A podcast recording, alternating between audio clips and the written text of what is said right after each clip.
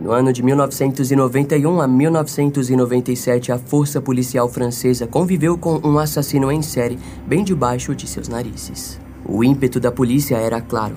Eles sabiam que os crimes não resolvidos datados de uma lista de seis anos eram de autoria de um assassino em série que estava invisível diante seus olhos e muito longe das mãos da justiça. De 1994 a 1997, a mídia não poupou esforços e causou um pânico generalizado na população de Paris. O caçador desconhecido e brutal estava atacando em toda a área do bairro de Bastilha, um lugar digno de boa parte da história do país. Frente àquilo, a população de Paris vivia com medo da besta de Bastilha.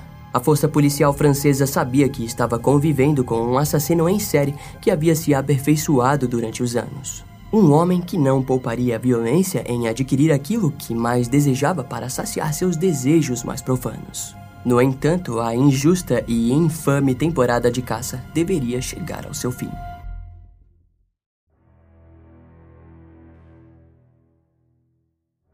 A caçada pela besta assassina só foi finalizada no dia 27 de março de 1998, quando o criminoso foi finalmente identificado e preso no bairro Montmartre, em Paris. A besta de Bastilha, enfim, havia recebido um nome palpável. Se tratava de Guy Georges. O homem foi preso sob acusação de violação sexual e assassinato de quatro mulheres. O seu DNA havia sido analisado e investigado. Sendo assim, foram encontradas correspondências compatíveis para todas as quatro cenas de crimes. Diante uma prova tão acusadora como aquela, para Gui, apenas restou-lhe confessar os seus crimes. Porém, para a surpresa de todos, ele confessou outras três mortes. Pouco se sabe sobre sua vida, mas o que sabemos é que ele nasceu com o nome de Guy Rampillon no dia 15 de outubro de 1962 em Angers, na França.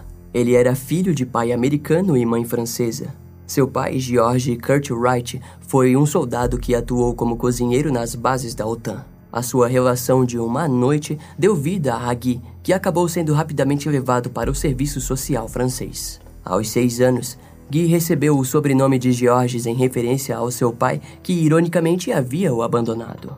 Naquele período, o garotinho foi adotado pela família Morens e cresceu com outros doze irmãos brancos que também eram filhos adotados. Aquilo resultou em Guy não recebendo a atenção que desejava. Ainda no início de sua infância, Guy já demonstrava uma carência no quesito amor e atenção.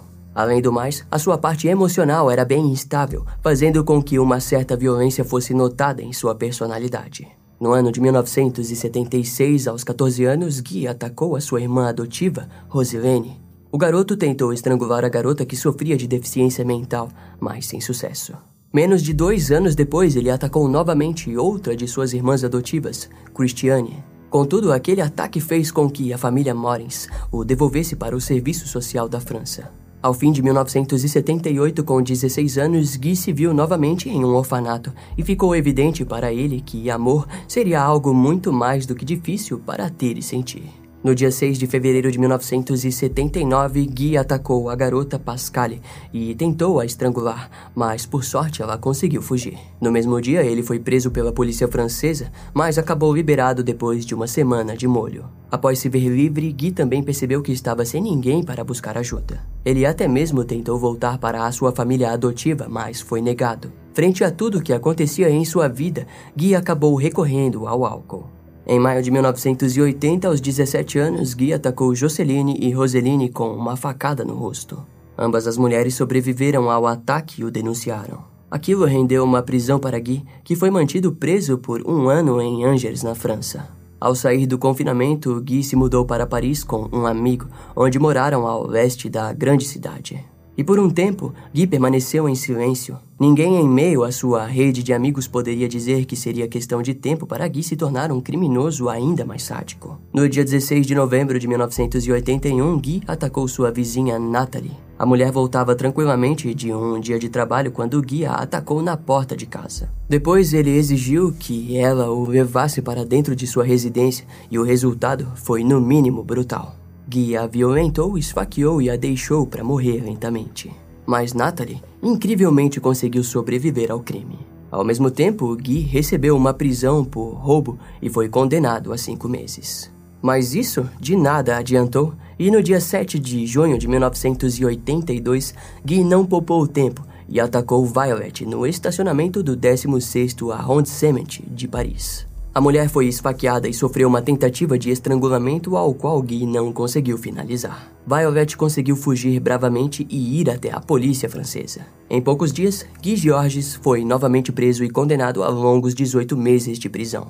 As inúmeras prisões faziam com que cada vez mais Guy passasse a odiar a sociedade do país onde nasceu. A sua prisão o tirou das ruas por um bom tempo, mas estava longe de parar aquele que ficaria conhecido como um dos assassinos mais prolíferos da história de Paris. Alguns meses após ser liberado, em fevereiro de 1984, Guy voltou a atacar. A próxima vítima foi Pascale, de 21 anos, em um estacionamento em Paris. A garota foi violentada e esfaqueada, mas conseguiu se libertar e fugir. Ainda no mesmo dia, a polícia identificou Guy e o prendeu novamente. No ano de 1985, aos 23 anos, Guy Georges foi levado a julgamento no Tribunal de Assises de Meurthe et Moselle. O criminoso foi condenado a 10 anos de prisão. Naquela altura dos acontecimentos, estava mais do que óbvio que Guy Georges era um perigo para a sociedade, mas a polícia francesa parece não ter visto isso. Em resposta dessa falta de atenção, temos Guy recebendo liberdade condicional em janeiro de 1991. Devido ao seu bom comportamento, dos 10 anos que deveria ficar preso, ele havia cumprido apenas 6 anos e recebeu o benefício de ficar fora da prisão. O único problema para o criminoso era de que ele precisaria se apresentar todas as noites na prisão. Por um bom tempo, ele se apresentou normalmente, mas no dia 24 de janeiro de 1991, suas ações se tornaram ainda mais sombrias. Guy passeava pela rua Delambre no 14º distrito de Paris, na região de Bastilha, quando viu uma jovem estudante. Se tratava de Pascale Escarfel, de 19 anos, uma estudante de letras da Universidade de Paris. O criminoso a seguiu pelas ruas até o seu apartamento, onde, antes que ela pudesse abrir a porta da residência, Guy a agarrou segurando uma faca em sua garganta. Ele forçou a entrada, a amarrou e a violou, mas antes de sair, cortou a garganta da vítima. Após uma semana do ocorrido, Guy voltou para a prisão como se nada tivesse acontecido. Enquanto isso, tudo que a polícia francesa havia encontrado na cena do crime foram vestígios de sêmen que não foram o bastante para isolar o DNA do agressor. A investigação acabou sendo transferida para as mãos do juiz Martine Bernard, que não conseguiu coletar novas pistas do caso. No dia 4 de abril de 1992, Guy Georges foi liberado da prisão e não é novidade quando dizemos que ele não perdeu tempo para matar novamente.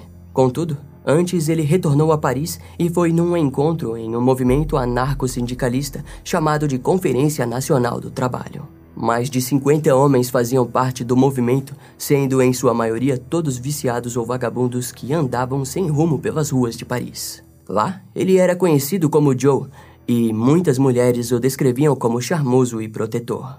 Durante aquele tempo, Guy teve várias namoradas, e para todos os membros, o Joe era apenas mais um cara querendo protestar contra o regime capitalista.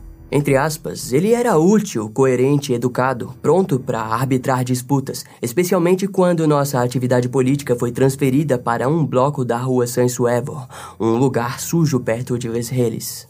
Ninguém suspeitava que ele poderia estar envolvido em assassinatos, mas olhando para trás lembro que ele chorou em três ocasiões que coincidiam com assassinatos. Diria futuramente Philippe do Santer, um militante do partido. Entre aspas, se um homem mata uma mulher, ele provavelmente irá chorar. Era isso o que dizia Joe para os seus colegas dentro do movimento. Durante a sua vida como Joe, Guy chegou a ser fotografado por um jornalista que possuía o trabalho de demonstrar a presença de armas nos lugares obscuros de Paris.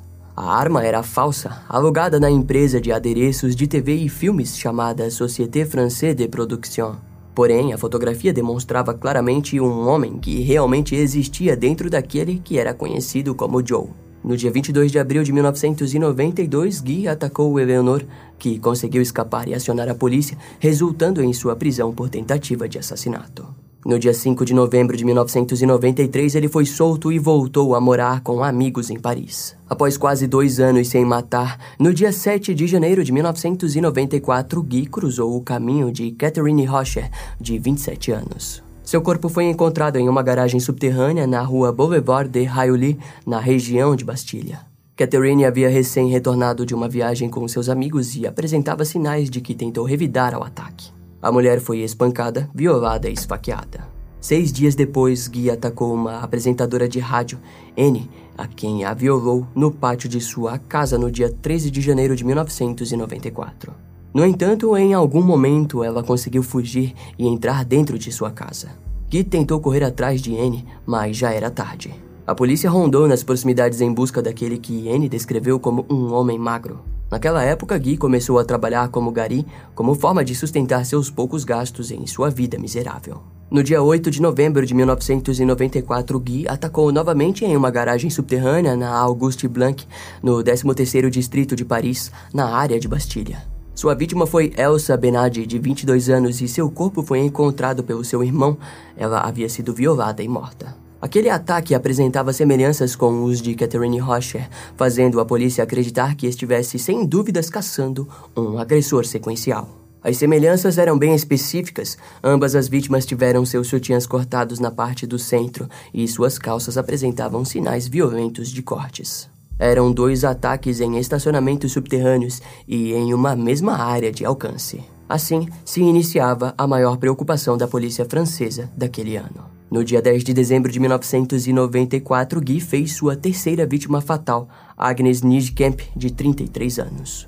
A mulher foi encontrada morta em seu apartamento na rua Faubourg Saint-Antonier, no 11º distrito de Paris, na região de Bastilha. Agnes foi violentada e esfaqueada. Aquela onda de crimes fez com que a mídia passasse a chamar o criminoso de assassino do leste de Paris. Em junho de 1995, Guy tentou matar Elizabeth Ortega, mas por pouco ela conseguiu escapar das mãos do criminoso.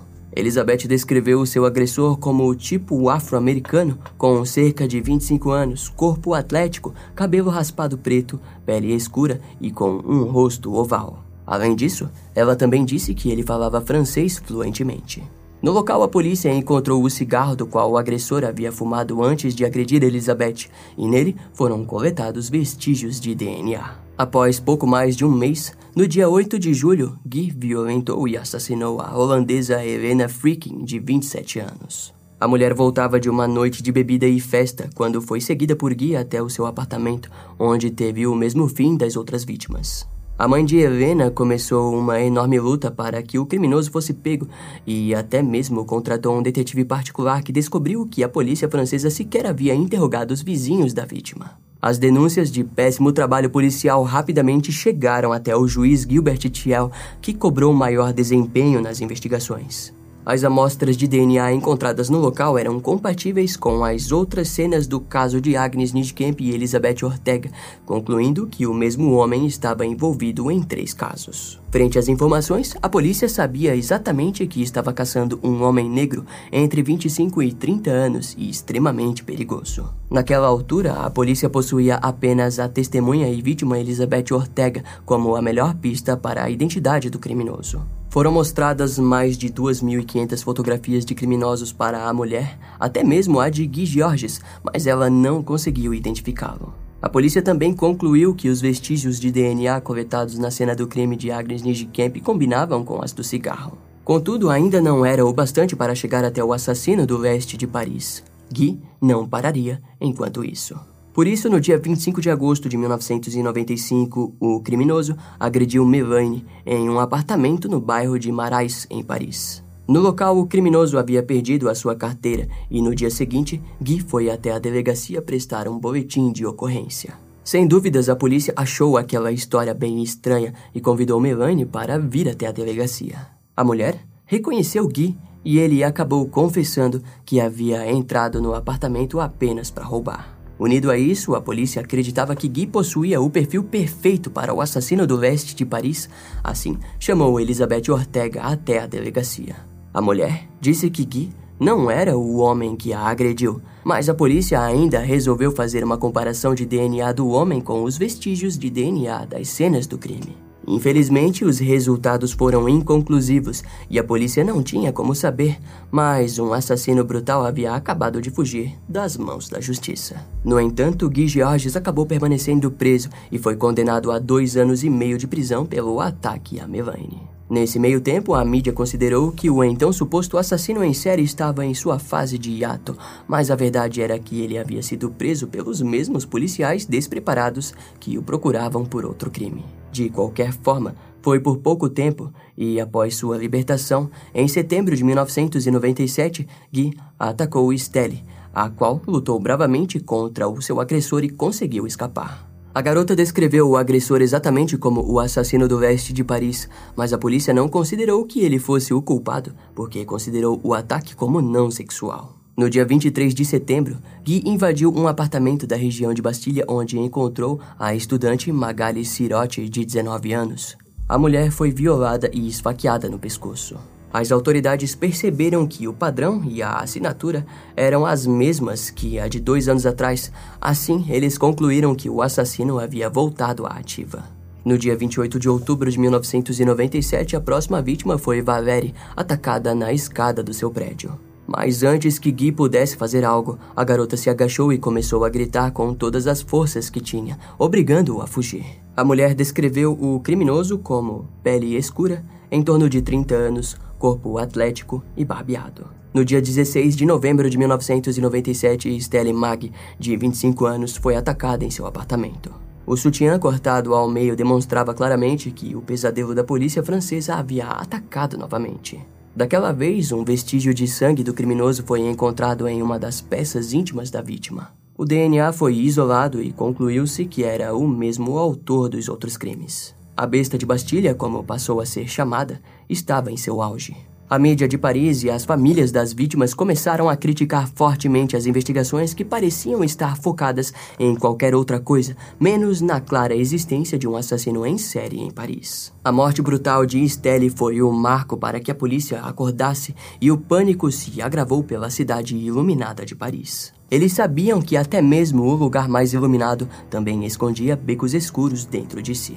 Pois, porque assim são as pessoas, as cidades e o mundo. Com a pressão em cima da polícia vindo de todos os lados, a única coisa que eles sabiam é que deveriam parar a besta de Bastilha o quanto antes. Orações eram feitas por parte dos familiares das últimas vítimas, e até mesmo os oficiais pediam em silêncio para que nenhuma nova morte viesse a ocorrer em solo francês. Mas apenas o tempo responderia àquelas preces. Naquela altura, a França lidava não apenas com um assassino em série, mas também com a morte da princesa Diana no dia 31 de agosto de 1997 em um acidente de carro. A polícia francesa precisou direcionar todos os seus recursos para investigar o caso, fato que atrasou as investigações na caça à besta de Bastilha. Após o assassinato de Stelle Mag, a mãe da vítima, Magali Sirotti, assassinada pouco tempo antes, declarou em público o seguinte texto, entre aspas, Pobre Diana, sua morte foi uma tragédia, mas ela não sofreu uma morte tão horrenda quanto o da minha filha e das outras vítimas. Apenas gostaria que a polícia passasse o mesmo tempo investigando a morte da minha filha quanto passou investigando esse acidente. Houve muito barulho sobre a morte da Diana e quando Magali foi morta, o caso acabou esquecido. Quantas mais serão mortas antes que o assassino seja preso? Martine Montelli, chefe da Brigada de Elite Criminosa de Paris, assumiu o caso do assassino em série do leste de Paris. Em seu primeiro anúncio, ela prometeu que pegaria o criminoso sem dúvida alguma. O histórico policial de Martini fazia dela uma das oficiais mais experientes da polícia. Sua primeira atitude foi traçar um perfil do criminoso. Com a ajuda de vários psiquiatras, o perfil foi criado e, de acordo com os profissionais, ele é possivelmente um ex-soldado. Ele possui um kit de crime. Leva consigo uma faca de açougueiro, navalha e cordas para amarrar as vítimas. Ele também coleciona lembranças de suas casas. Dizia uma parte do perfil traçado por psiquiatras. Martini fez com que vários outros detetives começassem a fazer parte do caso, resultando em investigações intensas em prisões e hospitais. No dia 23 de novembro de 1997, o juiz Gilbert Thiel concordou em publicar o retrato falado feito de 1995 com base no testemunho da vítima Elizabeth Ortega. Porém, o retrato foi melhorado por computador, criando algo bem diferente do que estava estabelecido. Mais de 3 mil chamadas telefônicas foram atendidas que não resultaram em nada. A Brigada Criminal Francesa estudou mais de 1.800 casos de agressões sexuais e interrogou cerca de 50 suspeitos, mas sem resultado algum. Sem dúvida, o medo de que a besta de Bastilha atacasse novamente apenas aumentava conforme os dias se passavam. Até que no dia 24 de novembro de 1997, o juiz Gilbert Thiel ordenou que os laboratórios privados das cidades de Bordeaux, Strasbourg, Nantes e Grenoble e os laboratórios públicos policiais fizessem a comparação das amostras de DNA retiradas das cenas dos crimes. O plano era encontrar o criminoso em meio às amostras dos cidadãos que esses laboratórios mantinham em seus arquivos. Inicialmente, a ideia havia sido de Martini, que conseguiu convencer Gilbert a fazer aquilo, pois eles sabiam que poderiam estar violando a privacidade do povo francês, mas mesmo assim, ambos decidiram que continuariam em frente. Enquanto isso, Guy Georges pareceu ter sumido do faro da polícia. A verdade, porém, foi de que após a morte de Estelle, ele havia se mudado para a cidade de Mansle, onde morou na casa de um amigo. Contudo, em janeiro de 1998, ele retornou a Paris enquanto a polícia francesa caçava intensivamente pela identidade da besta. No mesmo mês, Guy foi preso no 13º distrito de Paris após roubar uma moto. Já em fevereiro de 1998, a Polícia Metropolitana de Londres ligou para a polícia francesa informando que haviam prendido um homem de interesse. Ele era afrodescendente e atlético e havia vindo da França há poucas semanas. Porém, um teste de DNA foi provado que ele não era a besta de Bastilha. Aquilo foi o bastante para deixar as investigações ainda mais tensas. Jagui acabou sendo liberado do roubo da moto e foi preso um mês depois em uma briga em Saint-Germain-en-Laye. Mas o que ele não poderia imaginar era que sua sorte estava acabando. No dia 23 de março de 1998, o chefe do laboratório de Nantes executou a ordem do juiz Thiel e ele ficou perplexo ao descobrir que o DNA de Guy Georges era compatível com todos os DNA retirados nas cenas dos crimes. Imediatamente ele contatou o juiz, o diretor da Polícia Jurídica de Paris e a comissária Martine Montey. No dia 24 de março de 1998, Martini convocou uma reunião com os familiares das vítimas no quartel-general da Brigada de Elite Criminosa de Paris. Entre aspas, nós temos a identidade do assassino, sabemos quem é. É questão de tempo até ele ser pego. Seu nome era Guy Georges, informou a comissária. No entanto, a identificação só foi possível porque o DNA de Guy estava armazenado em Nantes desde 1995, na época em que ele havia atacado Melaine. Na época, os exames foram inconclusivos, mas naquela altura os avanços de testes de DNA fizeram-no ser pego. A polícia francesa saiu ansiosa atrás de Guy Georges, indo de beco em beco em que ele poderia estar. No dia 26 de março de 1998, centenas de policiais à paisana caçavam o criminoso. Mas algo aconteceu. A rádio da cidade revelou que a besta de Bastilha havia sido identificada e que seu nome era Guy Georges. Aquilo foi mais do que o bastante para deixar os policiais preocupados com o fim da investigação, afinal, provavelmente, Guy fugiria de Paris.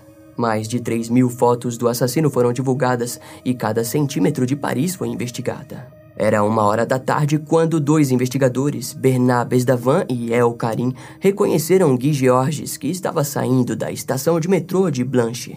Os dois investigadores o seguiram até uma farmácia. O criminoso não resistiu à prisão e, junto a ele, foi descoberto a terrível faca do crime que provavelmente poderia ser usada novamente. Quando estava ainda mantido sob custódia, Gui tentou escapar em dezembro do ano de 2000. Ele e três companheiros de cela tentaram cerrar as barras, mas foram pegos pelos guardas da prisão. O julgamento veio a acontecer apenas no dia 19 de março de 2001. Foram ouvidas 50 testemunhas, entre elas quatro eram mulheres que haviam sido atacadas pelo criminoso. Mais de 15 especialistas e familiares de algumas vítimas foram chamados, além da própria mãe adotiva de 71 anos de Gui Georges, Gianni Morim. A mulher disse que Gui era uma criança sensacional em sua infância. Durante o julgamento, Gui perguntou se Gianni o amava. Pergunta que ela respondeu de forma evasiva. Naquele instante, ficou claro para Gui que ele havia decepcionado a única mulher que um dia o amou de verdade. O restante do julgamento foi tenso, pois o criminoso nitidamente ficou mais reflexivo e fechado. Os psiquiatras disseram ao tribunal que Guy Georges era um psicopata narcisista e foi até mesmo comparado como um gato que caça pássaros por impulso natural, pois assim era ele com as mulheres. Entre aspas, ele é uma personalidade diabólica, a encarnação do mal, disse a promotora Eveline Lessier ao tribunal. O momento mais horripilante em todo o julgamento foi quando a advogada das vítimas, Solange Domick, levantou e questionou o acusado. Que Georges, de acordo com o especialista, a faca que cortou as roupas das vítimas havia sido segurada por alguém canhoto. Você nos disse que era destro, não é mesmo? Gui Georges, tem certeza de que é destro? Gui Georges, eu insisto. Você faz tudo com a mão direita? Não usa as duas mãos? Você não é ambidestro? Questionou Solange. Gui negou cada pergunta. Foi então que Solange relatou ter observado que quando Gui recebeu as fotos das vítimas, ele as pegou com a mão direita. Mas enquanto as observava, ele usava a mão esquerda para passar as fotografias além de inúmeras vezes ter usado a mão esquerda para mudar a posição do microfone. Gui reagiu de forma um tanto quanto inesperada ao mudar o seu tom de voz e dizer: É, porque é lógico, as fotos, o microfone, mas. Naquele instante, ao finalizar a frase, ele levantou a mão direita como se segurasse uma faca em posição de apunhalamento.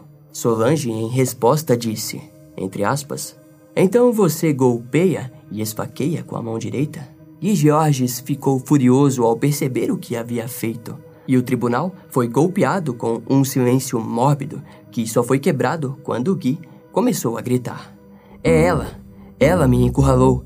É um jogo para ela. Solange, porém, respondeu com a mesma compostura que o criminoso. Não, não é um jogo. Há muita dor e sofrimento aqui, mas considero como uma confissão quando por 15 segundos você pareceu dizer: Vou te matar. Aqueles acontecimentos foram prejudiciais para a defesa de Guy, que percebeu claramente que o acusado estava desesperado. No dia 5 de abril de 2001, Guy admitiu os assassinatos de Helene Franklin em 1995, Magali Sirotti em 1997 e Estelle Mag em 1997, mas negou sua autoria nos outros quatro assassinatos ao qual estava sendo acusado. No entanto, no último dia de julgamento, Guy se demonstrava abatido pelos acontecimentos passados e decidiu confessar os assassinatos de Pascal Scarfel, Catharine Rocher, Elsa Benadi e Agnes Nijkamp. Como as provas eram fortes, Guy Georges foi condenado à prisão perpétua sem liberdade condicional por 22 anos pelos sete assassinatos cometidos.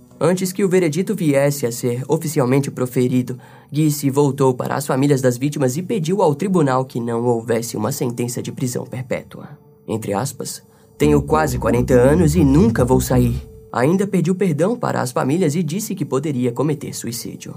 Entre aspas, a sentença que você vai me impor não é nada. Eu vou me impor uma sentença. 22 anos, isso não é nada. Vida é vida. Pode ficar tranquilo, eu nunca vou sair da prisão, mas posso dizer que não vou cumprir essa pena. Finalizou Gui. Ao fim, N. Gautier, parente de uma das vítimas, disse aos jornais de forma indignada sobre a demora pela resolução do caso e declarou, entre aspas, você não pode desafiar a polícia francesa. Eles são arrogantes e se acham os melhores no mundo, mas eles tiveram Guy Georges pelo menos três vezes em suas mãos e nem assim o vincularam aos assassinatos, mesmo quando ele deixou várias pistas. Na época, o sentimento de vergonha foi avassalador, resultando no superintendente da polícia sendo afastado junto a outros detetives. Guy Georges nunca foi um monstro. Nas palavras de Solange Domic, ele era um homem e aquele era o problema entre aspas, dentro de Gui Georges a mesma humanidade que tenho dentro de mim, dentro de você e dentro de todos nós. E isso é horripilante. Se fosse um monstro, seria mais fácil. O problema é que somos parecidos, concluiu Solanges. Onde ela quer chegar é que a grande tragédia se esconde no fato de, no fim, todos os assassinos em série, na verdade, não se tratam de monstros reais, mas sim de homens que optaram em causar aquele mal e sofrimento. E Guy Georges foi apenas mais um entre centenas de milhares de assassinos, e infelizmente, ele e nem outro criminoso serão os últimos. No entanto, de certa forma, ainda precisamos continuar procurando por algo que justifique tudo isso, pois pode ser que seja através do entendimento do mal que podemos fazer o verdadeiro bem. Esse caso vai ficando por aqui. Eu espero que você tenha gostado. Não esquece de me seguir nas outras redes sociais. Meu Instagram é brian.m, com dois M's, E-M-M-E. E não deixe de conhecer o meu canal no YouTube com os episódios mais recentes que irão demorar um pouco mais para vir aqui pro podcast. Eu vou ficando por aqui, até a próxima e tchau.